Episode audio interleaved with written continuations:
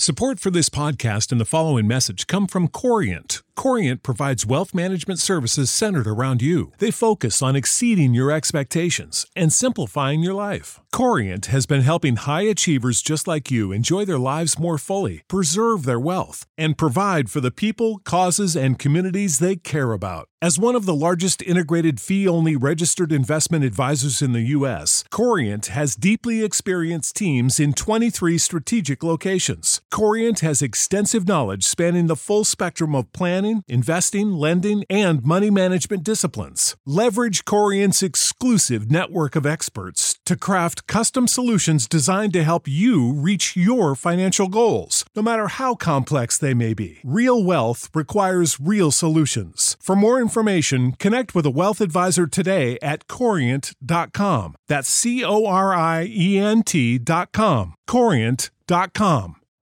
You know how to book flights and hotels. All you're missing is a tool to plan the travel experiences you'll have once you arrive. That's why you need Viator. Book guided tours, activities, excursions, and more in one place to make your trip truly unforgettable. Viator has over 300,000 travel experiences to choose from. Everything from simple tours to extreme adventures and all the niche, interesting stuff in between. So you can plan something that everyone you're traveling with will enjoy. Real traveler reviews give the inside scoop from people who've already been on the experiences you're considering. So you can plan with confidence. Free cancellation helps you plan for the unexpected. And 24 7 customer support means you can travel worry free. Download the Viator app now and use code Viator10 for 10% off your first booking in the app. Find travel experiences for you. Do more with Viator.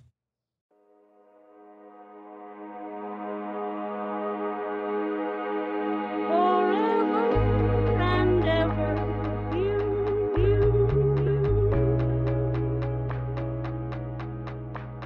you. You took mine ever,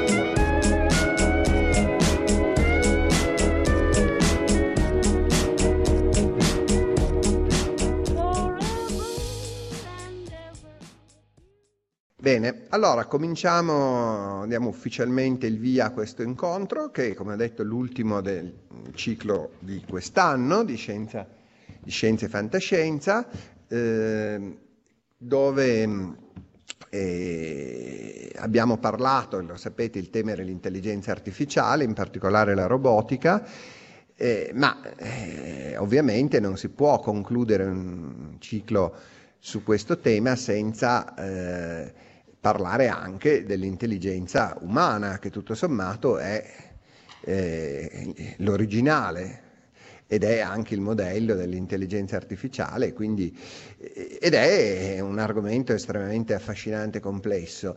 E siccome l'intelligenza eh, poi non è eh, direttamente accessibile, insomma, eh, ci si manifesta attraverso eh, diversi mezzi, tra i quali i, i due aspetti più importanti di- che possiamo studiare, eh, in qualche misura anche eh, scientificamente, per quanto è chiaro che eh, il metodo eh, scientifico in questo caso ovviamente ha qualche difficoltà in più perché l'argomento è un, pochino più complesso che semplicemente studiare gli protoni o, o la caduta dei corpi o altre cose del genere, però eh, comunque si può applicare e ehm, i due aspetti principali sono da un lato il cervello, che è la base fisica della mente, e dall'altro il linguaggio che è la sua principale espressione. Quindi per parlare di questi due fenomeni e delle loro reciproche relazioni tra di loro e con il fenomeno della mente, abbiamo invitato due ospiti veramente d'eccezione e, e, e il primo, eh, a cui do adesso la parola, è il professor Andrea Moro, che eh, eh, potremmo dire le qualifiche accademiche, ma eh, al di là de, delle qualifiche accademiche la cosa veramente importante eh, è il lavoro che ha fatto, eh, che ha fatto delle, veramente delle scoperte eh, molto affascinanti e anche molto sorprendenti, cose eh, che non, ci si aspettava proprio che le cose stessero così e quindi eh, beh, sempre molto bello, molto interessante quando la realtà ci sorprende. Quindi eh, senza farla ulteriormente lunga, eh, lascio la parola, dopo seguirà un intervento di Mauro Ceroni che parla del, del uh, rapporto tra la mente e il cervello e poi eh, siamo d'accordo che loro fanno una relazione non molto lunga, una mezz'oretta a testa, dopo interagiranno un po' tra di loro e dopo daremo ovviamente la parola anche a voi. Quindi senza aspettare oltre lascio immediatamente la parola a Andrea Moro ringraziandolo tantissimo per essere venuto perché tra l'altro lui è veramente anche molto molto molto impegnato e quindi è stato davvero uh, insomma, bello che abbia trovato il tempo per venire qui da noi. Grazie, a te la parola. Grazie, grazie a, a, professor Musso, grazie a voi per essere qua. Ehm, in realtà questo è un alibi perché le cose che faccio, di cui parlava prima eh, Paolo, sono, sono importanti e noiosissime. Invece incontrare le persone per poter condividere innanzitutto eh, quello che hai detto tu prima, cioè lo stupore per un pezzo di realtà. Ci avete mai pensato in questo momento io semplicemente sputando fuori dell'aria dalla bocca e da un foro che ho in mezzo alla faccia, eh, posso cambiare le idee che avete nel cervello, posso farvi rappresentare quello che voglio. Se dico un'enorme balena blu sul tetto di questa università, voi non potete rifiutarvi di interpretare questa frase. Questa è un'invasione nelle vostre teste. Basterebbe questo per togliere il confine tra la scienza e la fantascienza. Però siccome il mio compito qui invece è un altro, intanto facciamo partire il tempo perché ho promesso mezz'oretta, io quello che voglio fare con voi è, è semplicemente di illustrarvi due casi, inquadrandoli, che vi fanno vedere quali sono ehm, le scoperte, c'è una, questa espressione americana molto bella che si dice what is at stake, cioè che cosa, che cosa, che cosa sta andando sul fuoco, per capire che cosa, che cosa c'è in ballo quando si parla di linguaggio e di uomini. Ora, il primo punto è portarvi a vedere una sfida, non so se forse, eh, beh, voi ci vedete, vero? Si vede la, ok. La sfida di cui vi parlo è una sfida che parte da lontano, parte dall'Ottocento, quando si era scoperto che il linguaggio dipende dal cervello. Guardate, non è così evidente che il linguaggio dipende dal cervello. Il grande Aristotele, per esempio, pensava che il cervello fosse il radiatore del corpo, serviva per raffreddare il sangue, perché non è così evidente che il controllo del nostro linguaggio venga da quell'organo. Per esempio il cuore, quando siamo emozionati, batte più forte, noi abbiamo il cuore in gola. Addirittura eh, questa cardiocentricità della, della psicologia si riflette anche nel lessico delle lingue moderne. Sapete che in inglese dire che si sa qualcosa a memoria si, si dice I know it by heart. Ora non è che siano questi grandi romanticoni inglesi, è evidente che il riferimento al cuore era dovuto al fatto che quello doveva essere il patrimonio e l'archivio della memoria. Dunque questo si sa e si sa anche una cosa in più, che non solo il linguaggio dipende dal cervello, ma dipende da una zona del cervello particolare. Questo è uno dei cervelli più famosi del mondo, il cervello di un uomo che nell'Ottocento si è presentato a un ospedale eh, parigino, si chiamava Monsieur Le Borgne, e um, aveva perduto tutto il dizionario, cioè riusciva ancora a vestirsi, um, uscire per la strada, girare, uh, gesticolava, usava i muscoli della faccia per esprimersi, ma aveva una sola parola, tan. L'hanno ricoverato, gli hanno dato anche un soprannome, si vede che la sanità funzionava in quel modo lì, loro non avevano problemi, l'hanno uh, portato all'interno dell'ospedale di Bissetre, a un certo punto è iniziata un'emiparesi della parte destra del corpo, uh, sfortunatamente Tan o Tantan muore e il dottore che fa, la, la bio, fa l'autopsia scopre questo che chiama un rammollimento dei tessuti. Questo cervello, che è il cervello di Tantan, il dottore si chiamava Broca e con questa scoperta si avvia questo grande percorso all'interno della neuropsicologia moderna dove si riesce a trovare una localizzazione specifica all'interno del cervello di una funzione cognitiva. Ma la sfida quindi non è tanto chiedersi se il linguaggio dipende dal cervello, la sfida è se anche i tipi di regole che io sto utilizzando e che voi state decifrando in questo momento dipendono sempre dal cervello. Ora, di che regole io parli eh, non è del tutto evidente, perché quando io sto parlando con voi, io sto mettendo in gioco una serie di regole che tutti noi abbiamo più o meno imparato a scuola in capitoli diversi. Ci ricordiamo quando per esempio abbiamo imparato non tanto l'italiano, perché l'italiano viene da sé, essendo noi italiani, ma immaginiamo quando abbiamo imparato l'inglese, abbiamo imparato la fonologia dell'inglese, il lessico dell'inglese, la semantica dell'inglese e poi la combinazione delle parole dell'inglese per fare una frase, cioè la sintassi dell'inglese. Ora, perché la sintassi è così importante? Perché la sintassi è in un certo senso l'impronta digitale di tutti gli esseri umani. Questa cosa era già stata capita probabilmente da tutte le persone intelligenti mai vissute, certamente da Galilei, certamente da Humboldt, che a un certo punto dice che il linguaggio umano è un uso infinito di mezzi finiti. I mezzi finiti sono le parole e l'uso infinito sono le frasi. Io posso fare frasi lunghe quanto voglio, come, come i numeri e questa consonanza tra numeri e frasi non è casuale.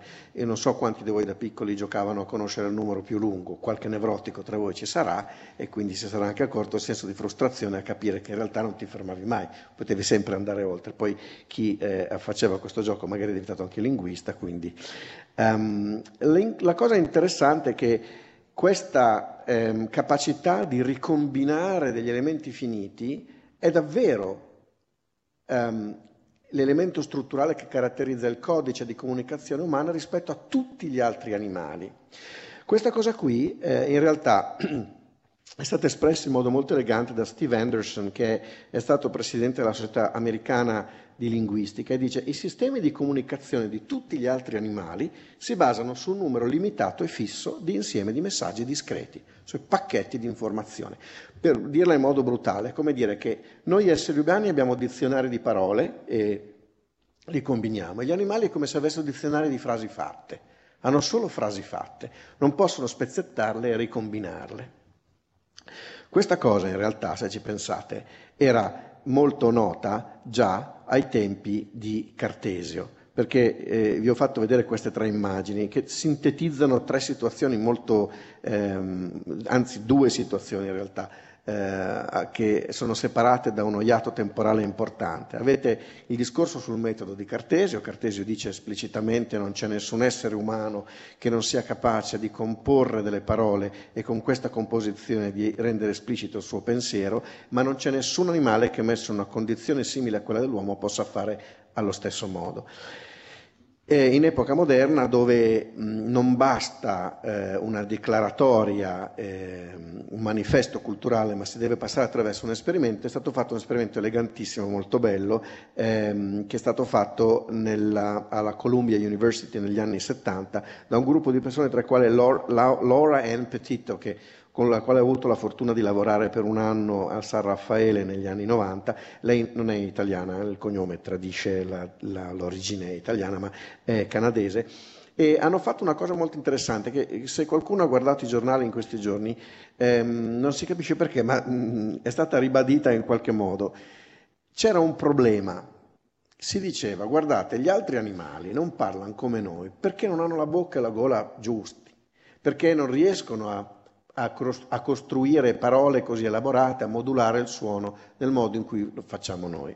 Allora che cosa hanno fatto queste persone? Si sono chiuse in casa con un cucciolo di scimpanzé e hanno iniziato a parlargli con la lingua dei segni, perché loro sapevano, e si era certi ormai negli anni 90, che la lingua dei segni è una lingua a tutti gli effetti, ha tutte le componenti tipiche delle, delle, grammatiche, tant'è vero che ci sono lingue diverse a seconda del paese, anzi in Italia la lingua dei segni di Roma e di Milano sono due dialetti un pochino diversi. Se voi andate in Canada a fare una conferenza, i canadesi sono ricchissimi, avreste non solo l'in- il ter- l'interprete dall'inglese al francese, ma due interpreti per la lingua dei segni francese e quella inglese.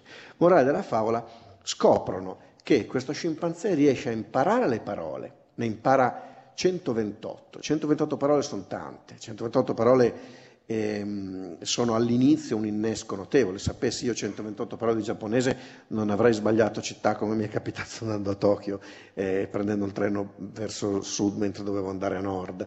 Eh, è, un- è una situazione in cui si può comunicare molto. Bene, la cosa interessante è che con queste 120 parole eh, il il- lo scimpanzé, che tra l'altro si chiamava Nim Chimpsky, tanto per essere simpatici e ricordare il nome del fondatore della disciplina, è paragonabile a un bambino. Ma poi un bambino cosa fa di queste parole? Le mette insieme in un ordine diverso e con l'ordine diverso genera pensieri diversi.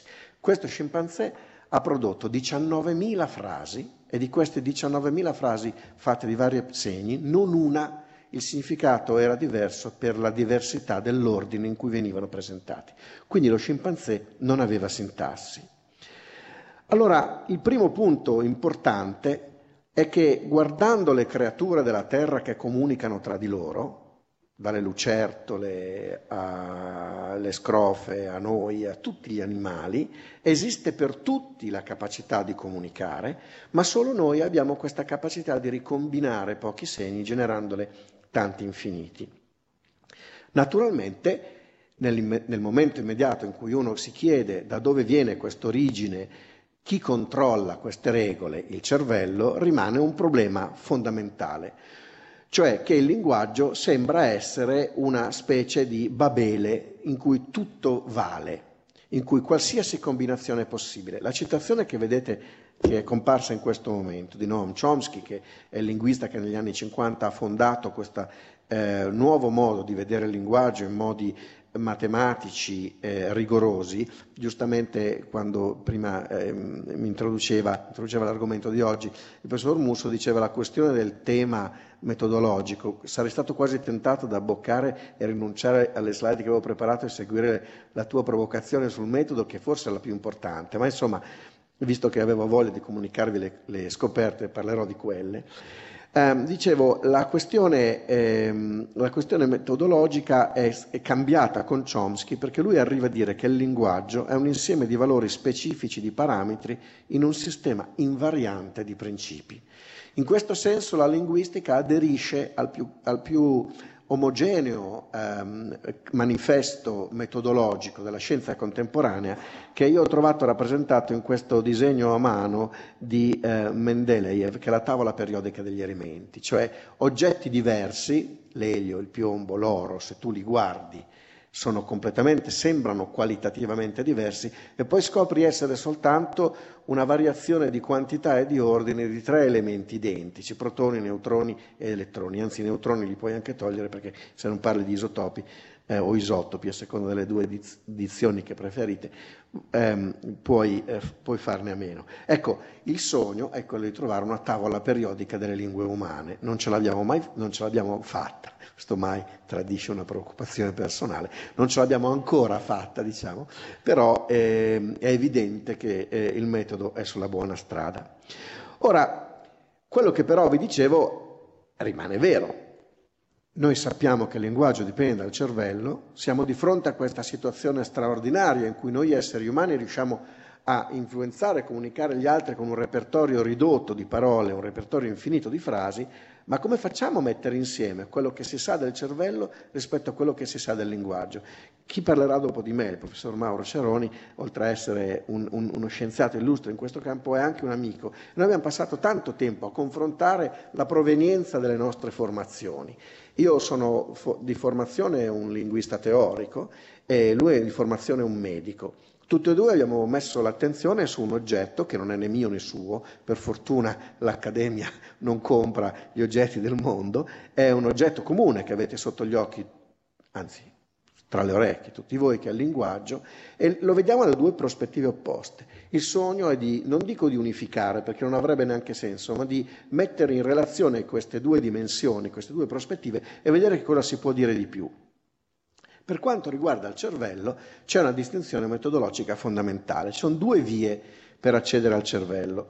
Voi potete almeno due. Potete studiare dove i neuroni si attivano o che cosa comunicano tra di loro. Questi sono i due, tutti diamo per scontato di sapere che il cervello è una macchina straordinaria, i cui elementi minimi sono i neuroni. Non mi inoltro in questa questione perché mi, mi farebbe parlare altro che per mezz'ora entusiasmandomi sulle cose che si possono dire, ma poi le potrebbe dire meglio Mauro e qui mi vergognerei. E allora vi faccio vedere come si possono percorrere queste due vie dal punto di vista del linguista che incontra la, la neurologia e la neuropsicologia. Iniziamo con la via del dove, che ho chiamato i confini di Babele. Perché i confini? Perché una delle scoperte più importanti della linguistica del Novecento è stata quella che non tutte le regole concepibili sono realizzate nelle lingue del mondo. Cioè noi abbiamo un'assenza che ci sfida. Vedete, gli scienziati sono molto più sfidati dalle assenze che dalle presenze, perché ti devi chiedere come mai manca una cosa che è concepibile, quali sono le restrizioni che la rendono impossibile, data la realtà. E in questo caso, appunto, la domanda è come mai certi tipi di regole non si realizzano in nessuna lingua del mondo. Ora, ci sono due strade possibili per me, come per qualunque divulgatore. Una è che voi vi fidiate e che voi diciate, va bene, d'accordo, ammettiamo che non esistano regole impossibili. Siccome io sono un appassionato di fisica e quando vado a una conferenza di fisica e mi dicono così mi arrabbio, ho pensato di costruire un percorso brevissimo per farvi vedere in realtà dove sta il cuore delle regole umane e come si fa a costruire una regola impossibile. Quindi mi permettete questa specie di intermezzo che vi vuole dare una ricetta su come si costruiscono regole impossibili. Iniziamo così. Vedete questa frase? Andrea ama Bach e Andrea vive a New York. Questo non è il modo naturale per esprimere questa frase. Perché? Perché, come dicevano nella grammatica di Paul Royal nel 600, uno dei testi di linguistica più famosi di sempre, stampato e utilizzato per tutto l'Ottocento, gli esseri umani tendono a risparmiare e ripetere due volte lo stesso soggetto, evidentemente, salvo doverlo fare per forza ribadendolo, non è un risparmio. Allora il modo naturale per dire questa frase è per esempio dire Andrea che ama Bach vive a New York, dove risparmiate un soggetto. Bene, ora quello che voi vedete in questa diapositiva è già la rappresentazione del cuore pulsante del sistema di codificazione umano. Voi avete in questo caso una frase e un'altra frase congiunte da una congiunzione. Nel caso sotto voi avete una frase che invece è racchiusa, inscatolata in un'altra frase. Questo procedimento di inscatolamento è la struttura di tutte le lingue umane è molto facile costruire esempi di questo tipo. Per esempio potrei dire Maria corre, Pietro dice che Maria corre, Francesca suppone che Pietro dica che Maria corre, Giovanni dice che Francesco suppone che Pietro dica che Maria corre e poi posso mettere frasi relative. Insomma, io posso sempre espandere del materiale quanto voglio. Quindi, per esempio, una frase come Gianni corre posso mettere del materiale in mezzo e dire Gianni che ieri ho visto la, alla stazione corre, Gianni che mia sorella ha detto che ieri ho visto la stazione corre. Vedete che Gianni e corre si allontanano, si allontanano tanto quanto regge la mia memoria ovviamente, non ci può stare in mezzo un discorso troppo lungo perché altrimenti mi dimentico tempo che arrivo a correre di, di quale fosse il soggetto. Però questa è la natura di tutte le, le, lingue del mondo. E dunque da qui si eh, vince un principio generale straordinario che dice nessuna regola può basarsi sulla posizione di una parola nelle lingue del mondo. Ora, che cosa abbiamo fatto noi? Siamo eh, andati a prendere, vi, faccio vedere un esempio molto semplice, un esempio, questo è un esempio di quello che dovrebbe succedere nella vostra testa con la prossima regola grammaticale. Se dico l'uomo correva, la frase negativa è l'uomo non correva. Ma se io vi dicessi che la regola per fare la negazione in italiano è mettere non come terza parola, voi ridereste, perché se io vi dico l'uomo che vedi correva, la frase negativa non è l'uomo non che vedi correva, ma è l'uomo che vedi non correva. Vedete, il non slitta. E allora la regola fondamentale è proprio questa, cioè non esistono regole che si basano sulla posizione fissa di una parola in una sequenza. Non ci sono perché? Perché voi potete sempre espandere una frase inserendo del materiale. Quindi dovete avere questa specie di fisarmonica mentale che vi permetta di inserire del materiale dove volete, a secondo di quanto è grande, per esempio, il soggetto che precede. Perché le cose stanno così? Beh, una spiegazione potrebbe essere molto semplice, questa, questa è una mappamondo a testa in giù, e dire la prima lingua che gli uomini hanno parlato abbondando 100.000 anni fa, probabilmente la datazione è più bassa, questa è una diapositiva che ho preso a New York eh, non, meno, non più di 5 anni fa, e ora e, e dava come 100, 170-130 la comparsa di noi esseri umani, adesso siamo già a 100 e forse più bassa la datazione, ma comunque se questa è la datazione, se questa è la, è la situazione, potrebbe essere benissimo che la prima lingua non conteneva regole fi- rigide e che quindi tutte le altre hanno ereditato la struttura da quella precedente. L'altra invece è che è proprio il cervello che è fatto così. Quindi la comune origine potrebbe spiegare l'esistenza dei confini di Babele, ma un esperimento potrebbe essere dirimente.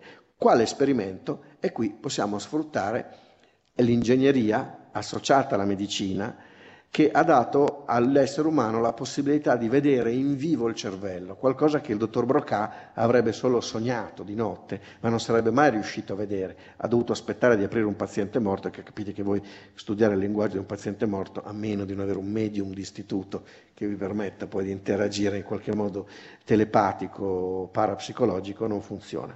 Allora noi cosa abbiamo fatto? E io ho, sono riuscito eh, a convincere tre gruppi um, a fare un esperimento di questo tipo. Capite qual è l'esperimento? Io ho detto questo. Se quell'area di Broca è un'area che viene coinvolta nel linguaggio, la domanda che noi possiamo fare è questa. Cosa succede nel momento in cui io insegno a persone come voi una lingua impossibile? Cioè una lingua che in realtà contiene quelle regole fisse come il non nella posizione rigida della frase. Due cose potevano succedere.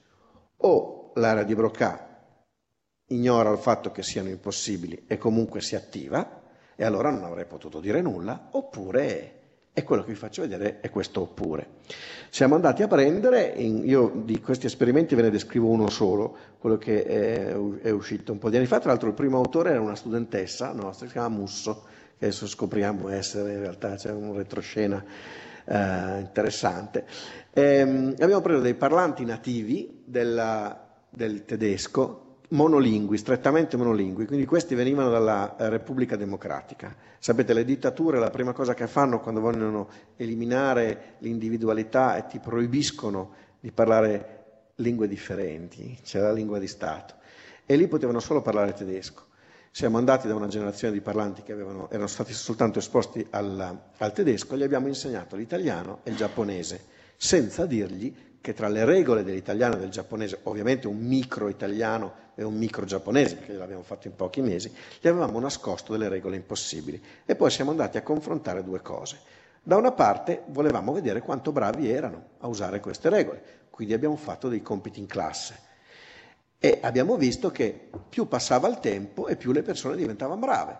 Se io vi insegnassi questa regola e dicessi compilate questo foglio, voi oggi, voi domani, voi dopodomani diventate sempre più bravi.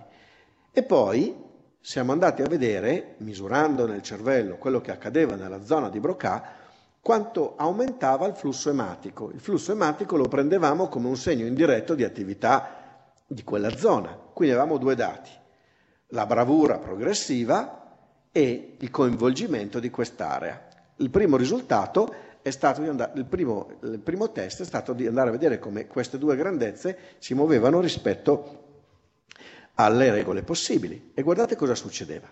Questo è il grafico in sintesi delle regole possibili. Più divento bravo, più l'area di Brocari chiama sangue, quindi macina dati, si attiva. E per le regole impossibili È avvenuto quello che noi speravamo e che però non ci sembrava vero, cioè più divento bravo con le regole impossibili e meno l'area di Broca risulta coinvolta. Quindi in un certo senso il cervello è un linguista più bravo di noi linguisti che sa già prima che i confini di Babele non sono artificiali e convenzionali, ma sono in qualche modo l'espressione della nostra architettura biologica, neurobiologica in questo caso. Non c'è un utilizzo convenzionale, del tutto convenzionale delle regole grammaticali. Il rosso nei semafori è convenzionale. Noi potremmo immaginare dei semafori in cui al posto del rosso funzioni il blu. Forse si vede meno, allora in questo senso dite, beh, sei un po' cretino se usi un colore scuro, però potremmo immaginarne un altro, potremmo mettere, anzi, potremmo invertire il giallo e il rosso, funzionerebbero allo stesso modo. Il problema è che quella è una convenzione. Il fatto di non mettere il non in una certa posizione, quindi il fatto di avere l'inscatolamento, non può essere convenzionale semplicemente perché io non posso per convenzione attivare o disattivare un circuito. Dunque voi vedete che in qualche modo andare a esplorare eh, delle regole grammaticali nel cervello ci fa capire che il cervello, che le regole del linguaggio, quell'impronta digitale dell'essere umano, è un'espressione della nostra struttura neurobiologica. Non vi nascondo che l'implicazione è evidente. Se il nostro linguaggio è l'unico tra i linguaggi animali che usa questo metodo e se questo è ancorato alla nostra biologia, ci deve essere qualcosa di unico nella nostra struttura biologica.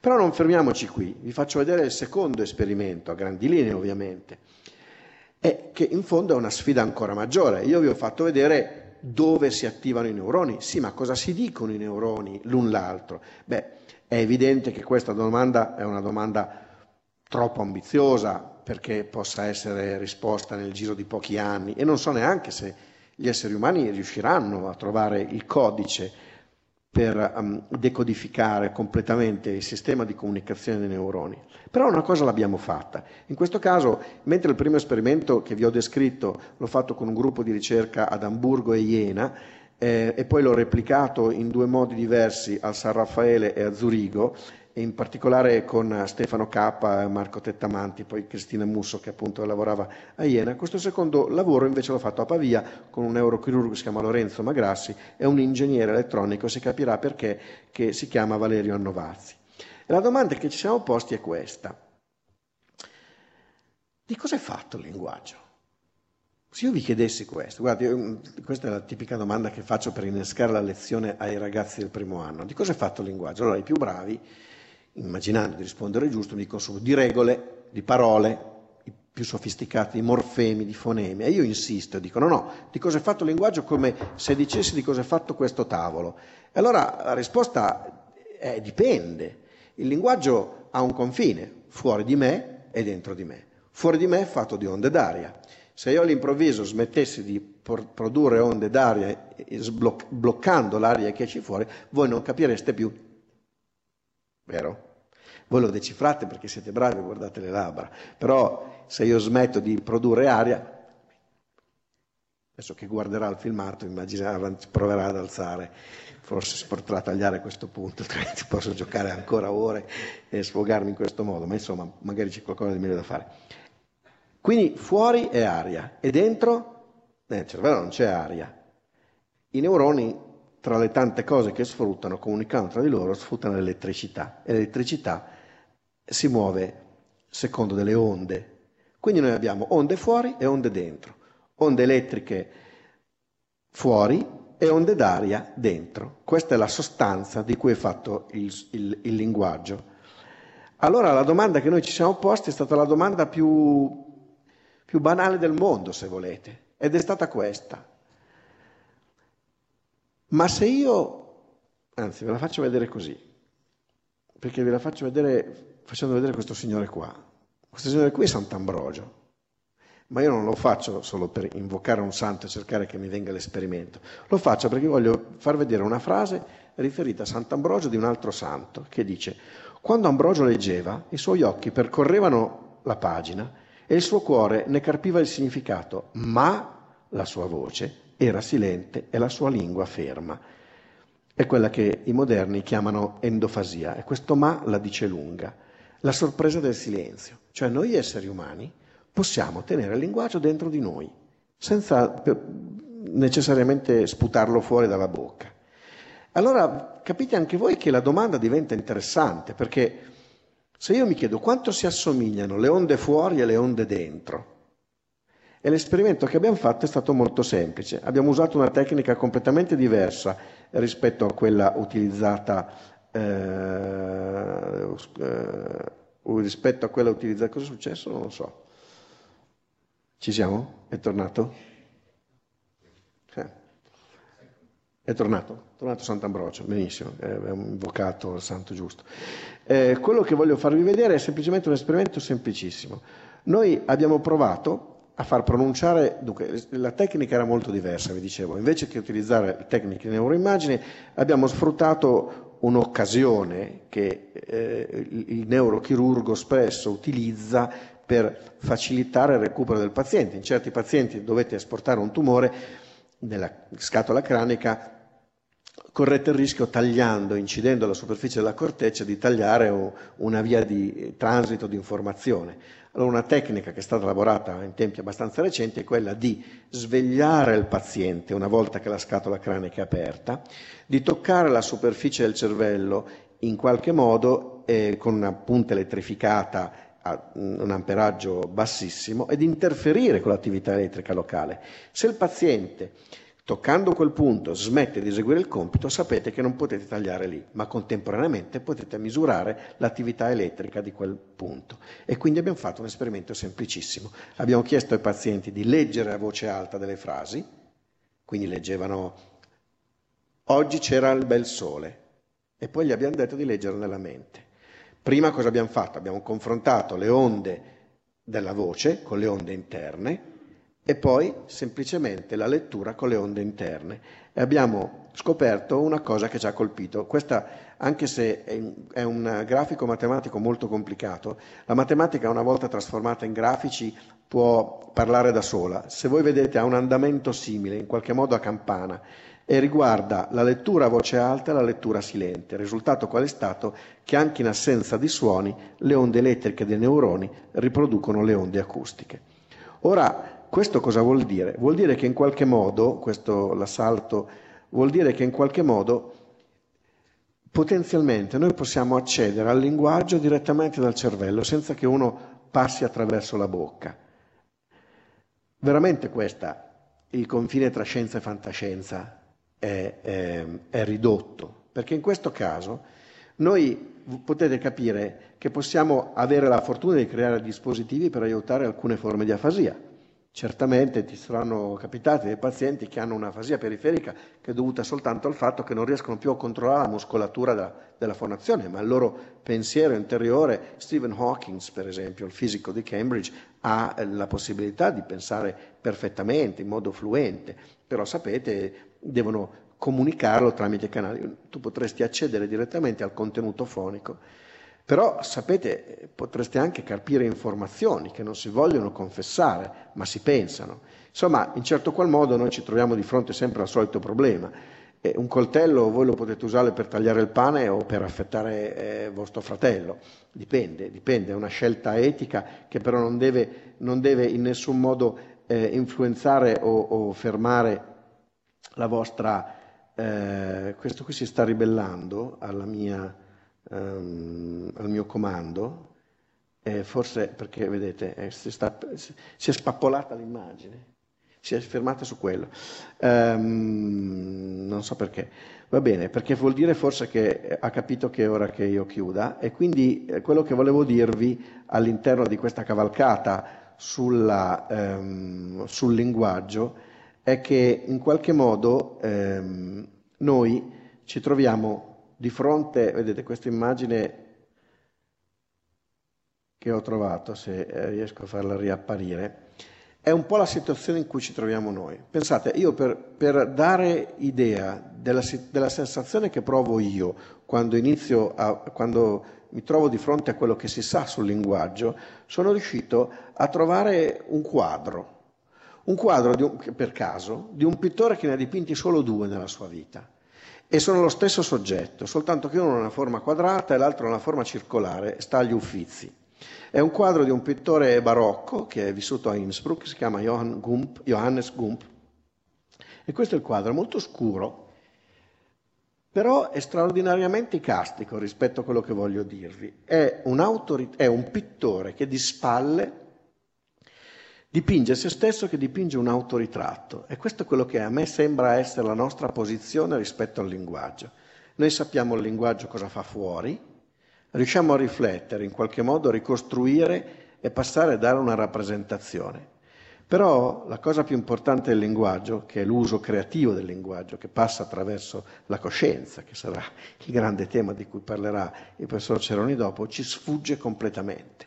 Ecco, questa è la situazione. Se e quando l'autore si volterà verso di noi e noi riusciremo a guardare in faccia, questo sarà ancora da dimostrare. Ah, però non fatemi dimenticare che è quasi Natale, se non sapete cosa regalare, grazie a tutti.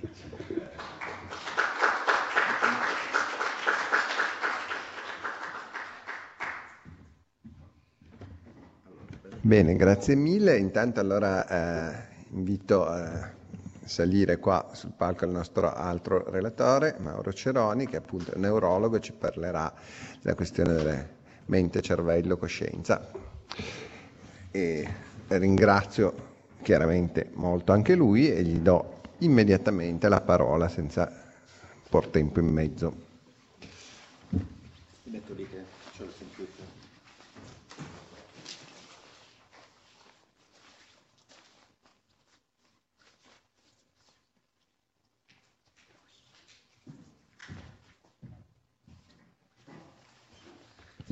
Allora, visto che c'è un attimo di intervallo tecnico, eh, ne approfitto per dire anche a chi fosse arrivato dopo, visto che in effetti alcuni sono arrivati già dopo l'inizio, che eh, questo è l'ultimo incontro per quest'anno, ma l'anno prossimo riprendiamo. Abbiamo già deciso il tema, il tema saranno i viaggi spaziali e ci saranno sempre alcuni incontri sul lato fantascienza, alcuni lato scientifico. Che dovete mettere- e, qua- eh. E quindi per quanto riguarda il lato scientifico, ho già detto che abbiamo sicuramente avremo con noi i Claudio Maccone, direttore tecnico dell'Accademia Internazionale di Astronautica, che parlerà dell'astronautica dei secoli futuri, cioè di alcune missioni che sono già allo studio ma che non abbiamo ancora la tecnologia per realizzarle, qualcuna l'ha anche ideata lui stesso. Poi ci saranno anche altre cose che ho già in mente, ma non so ancora con certezza. Eh, visto che ci siamo, posso... Ci siamo? Sì, sì, sì. Allora posso lasciare la parola a Mauro. a te. Ciao. E grazie ovviamente per essere con noi. Allora, mh, come Andrea ha già detto, io faccio il medico, faccio il neurologo, quindi il mio punto di vista non è tanto quello neuroscientifico, ma mi sono avvicinato a questo campo da neurologo e, eh, e quindi eh, sono mh, portato a, cercare di cogliere in sintesi le cose. Alla fine io ho davanti un malato e devo considerarlo da tutti i punti di vista e quindi Ehm, il termine intelligenza è, sta- è stato usato in questa conferenza, in questa serie di conferenze, logicamente perché è legato poi all'intelligenza artificiale, alla robotica, però se parliamo di intelligenza umana, eh, l'intelligenza si colloca all'interno appunto della, della totalità del, del- del soggetto umano e c'è un'altra parola che è più espressiva, più sintetica, che è la parola coscienza. E eh, appunto io svolgerò il- questo tentativo di rapidamente, questo mi, mi spaventa un po', il far capire un attimo eh, quale può essere il rapporto tra coscienza e cervello. Abbiamo visto, eh, Andrea ce l'ha fatto vedere molto bene, che ehm, le due cose sono assolutamente inscindibili. Se volete c'è un'altra condizione eh, neurologica che è impressionante ed è quando il centro che viene colpito è il centro della comprensione del linguaggio. Quando questo accade, per un ictus per esempio, il paziente diventa completamente demente. Tanto il, il linguaggio è legato indissolubilmente al pensiero. alla- Comunque, appunto, ehm, chiediamoci che cos'è la coscienza dell'uomo. Il termine coscienza, lo vedremo dopo, fare una breve rassegna storica, ha un punto di nascita con, con Cartesio. Prima tutta la discussione era tra anima e corpo. Eh, e definire che cos'è la coscienza eh, è molto più difficile rispetto al cervello. Appunto, adesso nel cervello possiamo disegnare delle mappe, sapere le funzioni. Ehm, che cosa sia la coscienza possiamo farlo di solito con frasi che sono delle tautologie. La coscienza è quel fenomeno capacità per cui noi stessi e le cose sono presenti a noi stessi, cioè noi siamo in grado di renderci conto di noi stessi e delle cose.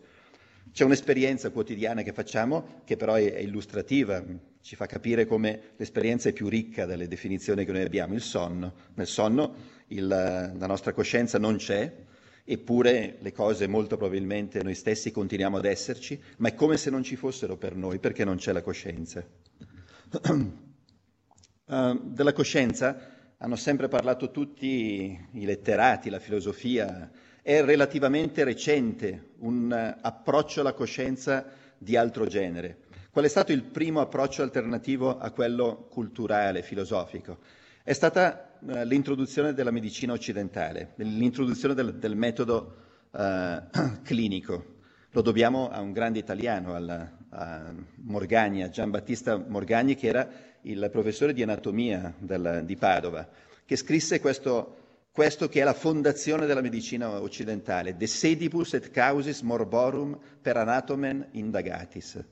Cioè, a un certo punto si capisce anche perché è progredita la biologia, eccetera, che per capire le malattie non bisogna più pensarle nelle interazioni tra l'ambiente e, e tutti i fattori costitutivi del, dell'organismo, ma bisogna andare a studiare gli organi, andare col microscopio a vedere cosa sono le, le alterazioni.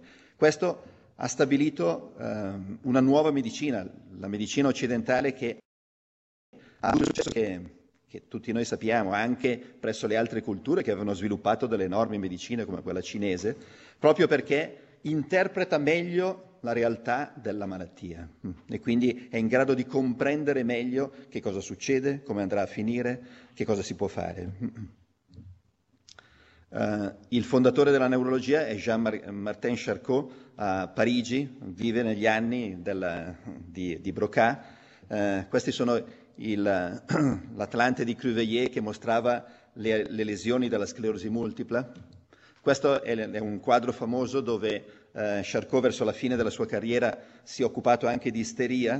A una di queste sue lezioni partecipa Freud, che poi capisce che probabilmente bisogna cambiare eh, strada, per, allora le, le conoscenze del cervello erano veramente troppo poche per interpretare la ricchezza dei disturbi, eh, dei disturbi eh, psicologici. E Charcot fonda la, la, la neurologia eh, scoprendo e definendo la sclerosi laterale miotrofica, la, la malattia de, de, dei motoneuroni. Um, e lui capisce come era fatto il cervello prima di sapere come era fatto dal punto di vista microscopico, perché non, è, non aveva ancora fatto la grande scoperta Golgi. Uh, Golgi è l'unico premio Nobel per le neuroscienze italiano, lo prende nel 1906 e lo prende per queste immagini. Adesso questa è un'immagine originaria, un vetrino originario di Golgi. Voi dovete immaginare che nel cucinino dell'appartamentino che aveva di fronte all'ospedale di Beppe Grasso dove era diventato assistente, eh, fa una colorazione di un preparato di una fettina di, di, di cervelletto e scopre come erano fatti le cellule del Purkinì, che sono delle cellule della... Pensate, nessun uomo prima di lui aveva, aveva scoper- potuto scoprire quello. Gli istologi che usavano, avevano detettato tutti gli altri tessuti, dicevano che colorando il cervello con i metodi tradizionali si vedevano i nuclei, si vedevano i corpi cellulari e poi c'era la grande nebbia. Ecco, la grande nebbia era fatta di questo. questo è un disegno fatto da...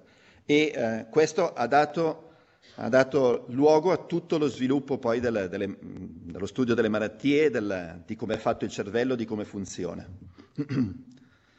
si sono scoperte, adesso questa, questa immagine è, molto, è, molto, interessante perché è una previsione fatta su come è fatto il cervello, e cioè che possono esistere delle lesioni che producono una interruzione di comunicazione di aree e questo produce il disturbo. Se uno ha un ictus nella, che gli crea un'ischemia nel lobo cipitale sinistro, eh, per cui io vedo soltanto con eh, gli emicampi di, di, sinistra che mandano le informazioni al lobo cipitale di, di destra, ma l'ischemia prende dentro anche questa parte del corpo calloso e quindi impedisce che questa visione che io ho raggiunga il centro per l'interpretazione delle parole. Io non posso più leggere perché ho avuto una lesione di questa connessione. Eh, la scoperta di quale sia la sede della, della coscienza come vigilanza è molto più tardiva, ci vuole, avviene per caso, la fa un altro italiano, Moruzzi, lavorando negli Stati Uniti, era interessato a vedere qual era il collegamento funzionale tra il cervelletto e, il, e la, il cervello, la, la, la corteccia cerebrale, e aveva capito che c'erano dei nuclei nel, nel tronco encefalico che sicuramente erano eh, un, una stazione di passaggio di queste connessioni. Mette un elettrodo stimolante in questa sostanza reticolare attivatrice, per fortuna registra come metodo l'elettroencefalogramma dalla corteccia e scopre che la stimolazione eh, desincronizza il tracciato, cioè il tracciato diventa da un tracciato a onde un tracciato tipico della veglia. La veglia, lo stato di veglia, quello che poi permette tutta la funzione del nostro cervello, del, di tutte le nostre funzioni superiori, dipende da, da questa attivazione, da queste, da queste vie. E, eh, ma quando avviene un cambiamento, un, un, un nuovo approccio eh, culturale, scientifico, tentativamente alla, a questi problemi, avviene all'inizio del Novecento col behaviorismo. Il behaviorismo il comportamentismo ha questa preoccupazione metodologica. Non possiamo basarci sui racconti che i soggetti ci fanno, perché questo è soggettivo, non è scientifico. Allora c'è un unico aspetto dell'uomo che è oggettivabile ed è il comportamento. Se noi osserviamo il comportamento e ne scopriamo le leggi, arriveremo a poter prevedere come si comporta l'uomo. Chi ha smontato questo sono i linguisti, è Chomsky, eh, che ha citato, eh, quando ha, ha, fatto la critica del, del libro di Skinner sul uh, verbal uh, behavior, uh, dove si tentava di, di dimostrare che il linguaggio è un comportamento appreso per tentativi e, e, come abbiamo già sentito prima, la cosa non funziona assolutamente così. e poi avviene un'altra una scoperta fondamentale che è quella dentro cui noi siamo, che determina la nostra mentalità, la scoperta del computer. La scoperta del computer è sembrato dare finalmente un'immagine, una possibilità di interpretazione della coscienza del cervello. Che cos'è il cervello? Il cervello è un computer, è un hardware eh, particolarmente eh, complesso, più complesso di tutti quelli che abbiamo costruito finora, Ehm, che utilizza una quantità di energia bassissima, molto minore di quella che, che, che usiamo noi, uh, e che è in grado di, di fare una quantità di, di, cose spaventosa. E che cos'è la mente, la coscienza? La mente e la coscienza è il software che, fa, che agisce, che viene fatto uh, correre sul, sull'hardware e produce l'intelligenza e, e tutto quello che conosciamo. C'è un bellissimo libro scritto nel 1972, dieci anni dopo la fondazione della rivista Cognition, che determina appunto l'inizio del cognitivismo, di quella grossa branca neuroscientifica dentro cui noi ancora siamo, fatto da Dreyfus, che è un filosofo eh, fenomenologo americano, che eh, si intitola What Computers Cannot Do, The Limits of the Artificial Intelligence, e dove lui muove una critica radicale al, al tentativo di dire arriveremo a fare l'intelligenza come quella umana. Dice, la mente non procede da elementi atomici verso la totalità, ma cogliendo le parti nell'ambito di un tutto. Le note di una melodia hanno il loro valore in quanto sono percepite come parti di una serie melodica e non viceversa, e lo stesso vale per gli elementi di una frase. L'intelligenza dell'uomo non è soltanto analitica e teoretica. La, la mente dell'uomo, l'intelligenza dell'uomo ha una visione sintetica delle cose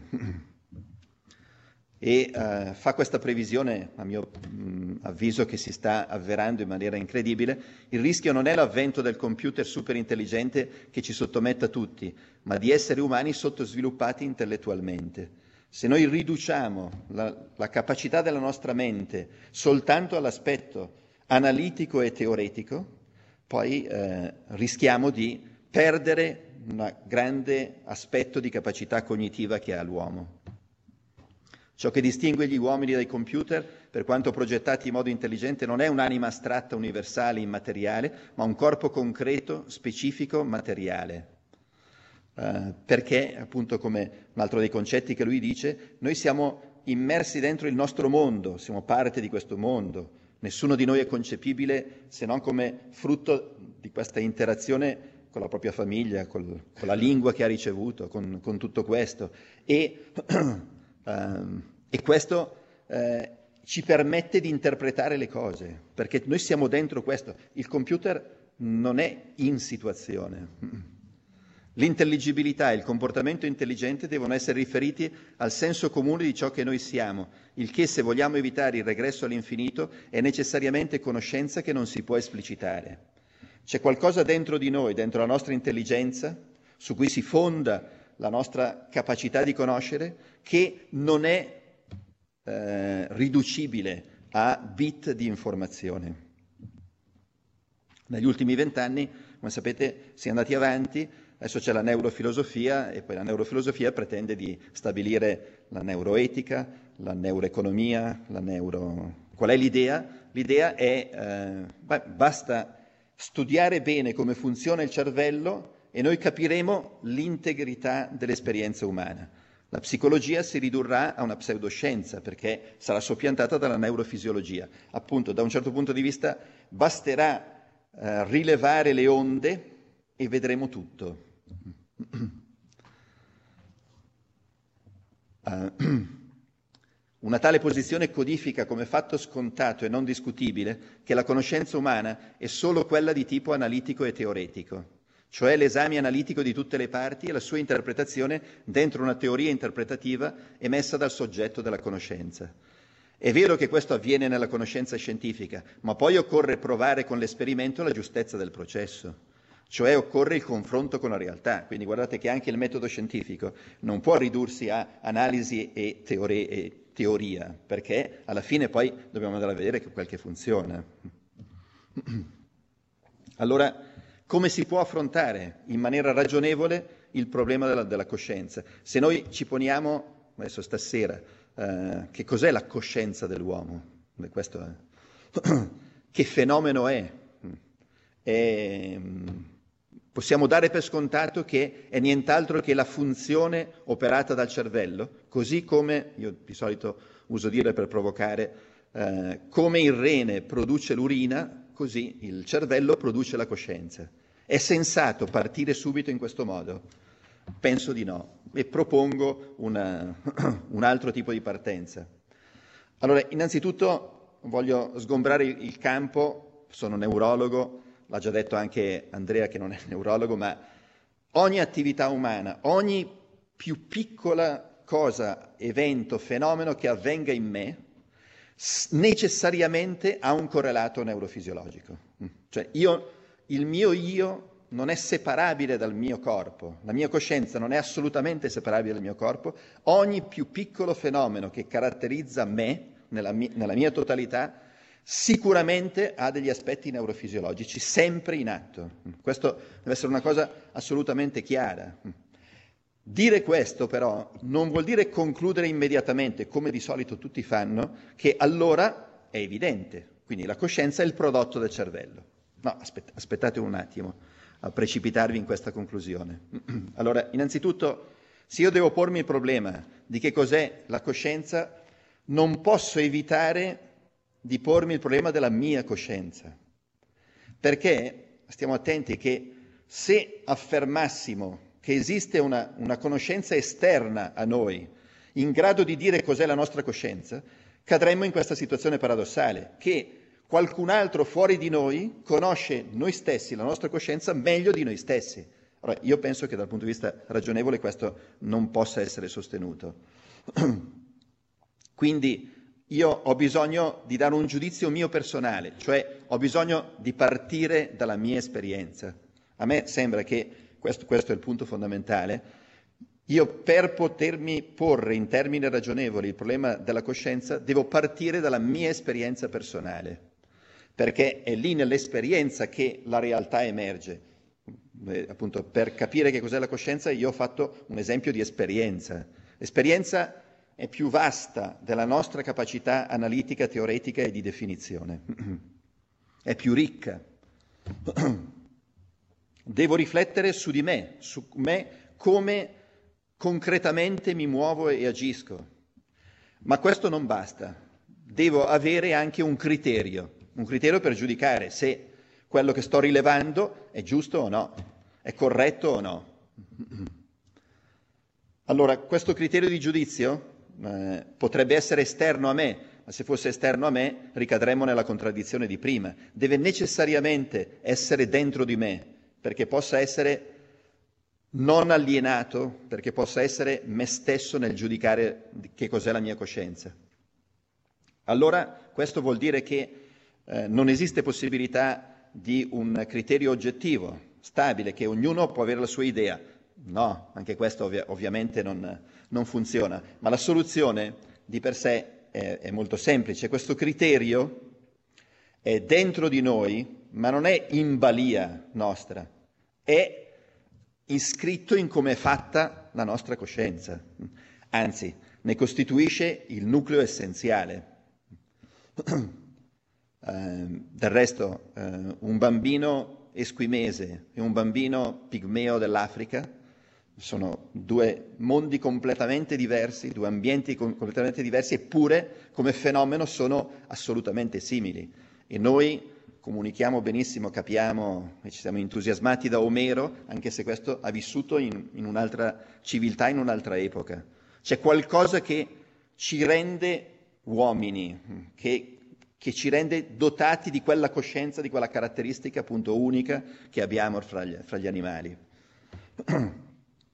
Il criterio di giudizio che ogni uomo possiede, in quanto appunto è un uomo e non un animale, è costituito da quell'insieme di evidenze ultime, non ulteriormente analizzabili, e da quelle esigenze di cui siamo fatti, che ci costituiscono. L'evidenza, dico sempre in ambiente medico, che una per esempio di queste evidenze è questa assoluta certezza con cui io posso distinguere questo microfono che mi sta davanti, che è un oggetto esterno a me, e il mio concetto di, di microfono, che è la, una rappresentazione mentale. Io ho un'assoluta possibilità di riconoscere ciò che è reale rispetto a ciò che è rappresentazione mentale. C'è una patologia in cui questa distinzione non salta, si chiama schizofrenia, dove quindi la, le rappresentazioni mentali assumono valore di realtà, con le conseguenze che, possiamo, che conosciamo, possiamo immaginare. um, dico appunto qui, in questa slide, la difficoltà che comunque resterà comunque sempre a ridurre la coscienza a pura funzione del cervello. Guardate questa qui di Crick, nessuno ha mai fornito una spiegazione accettabile di come l'esperienza della rossità del rosso nasca dall'attività del cervello. Insomma, le, le mie esperienze personali sono le esperienze di un soggetto e questo soggetto è qualcosa che appunto, lo dice la parola, sfugge continuamente ogni processo di oggettivazione. Allora, se questo è il punto di partenza ragionevole, uh, a me sembra che possiamo tranquillamente accettare le prossime affermazioni, e cioè che se io esamino come sono fatto, io scopro che sono fatto di due ordini di fenomeni. C'è un ordine di fenomeni fisico, il mio corpo, il mio cervello, che è fatto di, di protoni, di, di, neutroni, di, di elettroni, eh, e poi sono fatto di un altro tipo di fenomeni, che sono i concetti, le idee, le verità matematiche, i giudizi di valore. Le caratteristiche di questi due ordini di fenomeni sono intrinsecamente diversi, non sono riducibili uno all'altro. Non, sono, restano eh, inesorabilmente irriducibili. Eh, è molto interessante eh, che eh, l'Homo sapiens, cioè noi, siamo la specie, sicuramente tra le specie animali, ma anche tra tutte le specie umane che si sono succedute, la meno specializzata di tutte. Quella che è arrivata alla coscienza come noi la conosciamo è la specie che era la meno specializzata a sopravvivere nel proprio ambiente. Infatti è nata la coscienza, poi ci ha dato un vantaggio enorme, probabilmente abbiamo fatto fuori tutte le altre specie con cui abbiamo pure convissuto. Avete ascoltato Fantascientificast, podcast di fantascienza e cronache dalla galassia. Da un'idea originale di Paolo Bianchi e Omer Serafini, con il contributo cibernetico del Cylon Prof Massimo De Santo e la partecipazione straordinaria di Elisa Elena Carollo. Potete seguirci ed interagire con noi sul nostro sito fantascientificast.it, su Facebook alla pagina Fantascientificast, su Twitter sul profilo Chiocciola Fantascicast, sul nostro canale Telegram t.me barra Fantascientificast, sulla nostra community Telegram t.me barra FSC Community. Se siete particolarmente timidi potete utilizzare la vecchia, cara e affidabile posta elettronica, scrivendoci all'indirizzo redazione chiocciolafantascientificast.it. Tutte le puntate sono disponibili sul nostro sito, su Apple iTunes, su Spotify e su Podbean all'indirizzo podcast.fantascientificast.it. Se volete potete lasciarci una valutazione a 5 stelle su Apple iTunes ed offrirci una birra romulana o un gotto esplosivo pangalattico sostenendoci tramite una donazione PayPal o Patreon utilizzando gli appositi pulsanti sul nostro sito. Fantascientificast è una produzione amatoriale, non si intende infrangere alcun copyright, i cui diritti appartengono ai rispettivi detentori. Autorizzazione SIAE 56125359. Nessun byte e nessun tribolo sono stati maltrattati durante la produzione di questo podcast. L'equipaggio di Fantascientificast vi augura lunga vita e prosperità e vi dà appuntamento alla prossima puntata lungo la rotta di Kessel.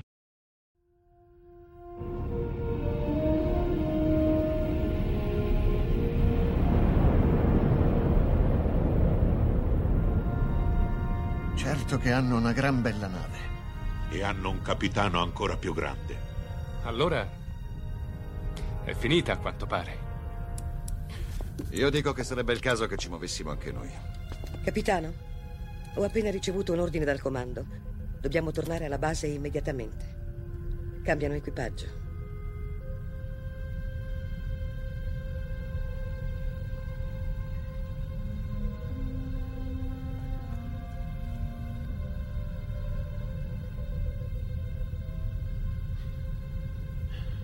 Se fossi umano, penso che ora la mia risposta sarebbe andate al diavolo. Se fossi umano.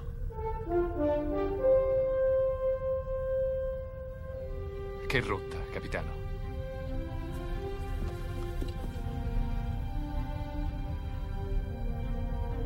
Seconda stella a destra. Poi dritto fino al mattino.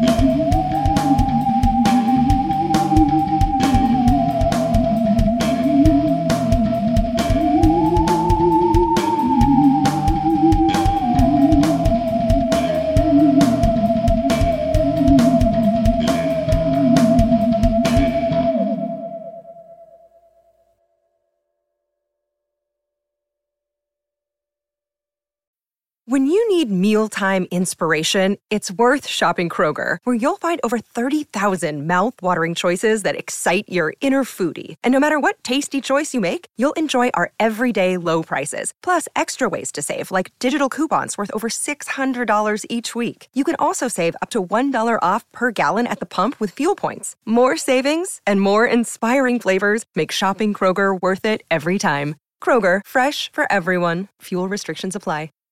Save big on brunch for mom, all in the Kroger app.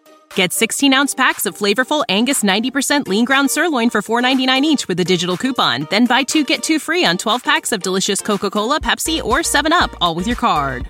Shop these deals at your local Kroger today or tap the screen now to download the Kroger app to save big today. Kroger, fresh for everyone. Prices and product availability subject to change. Restrictions apply. See site for details.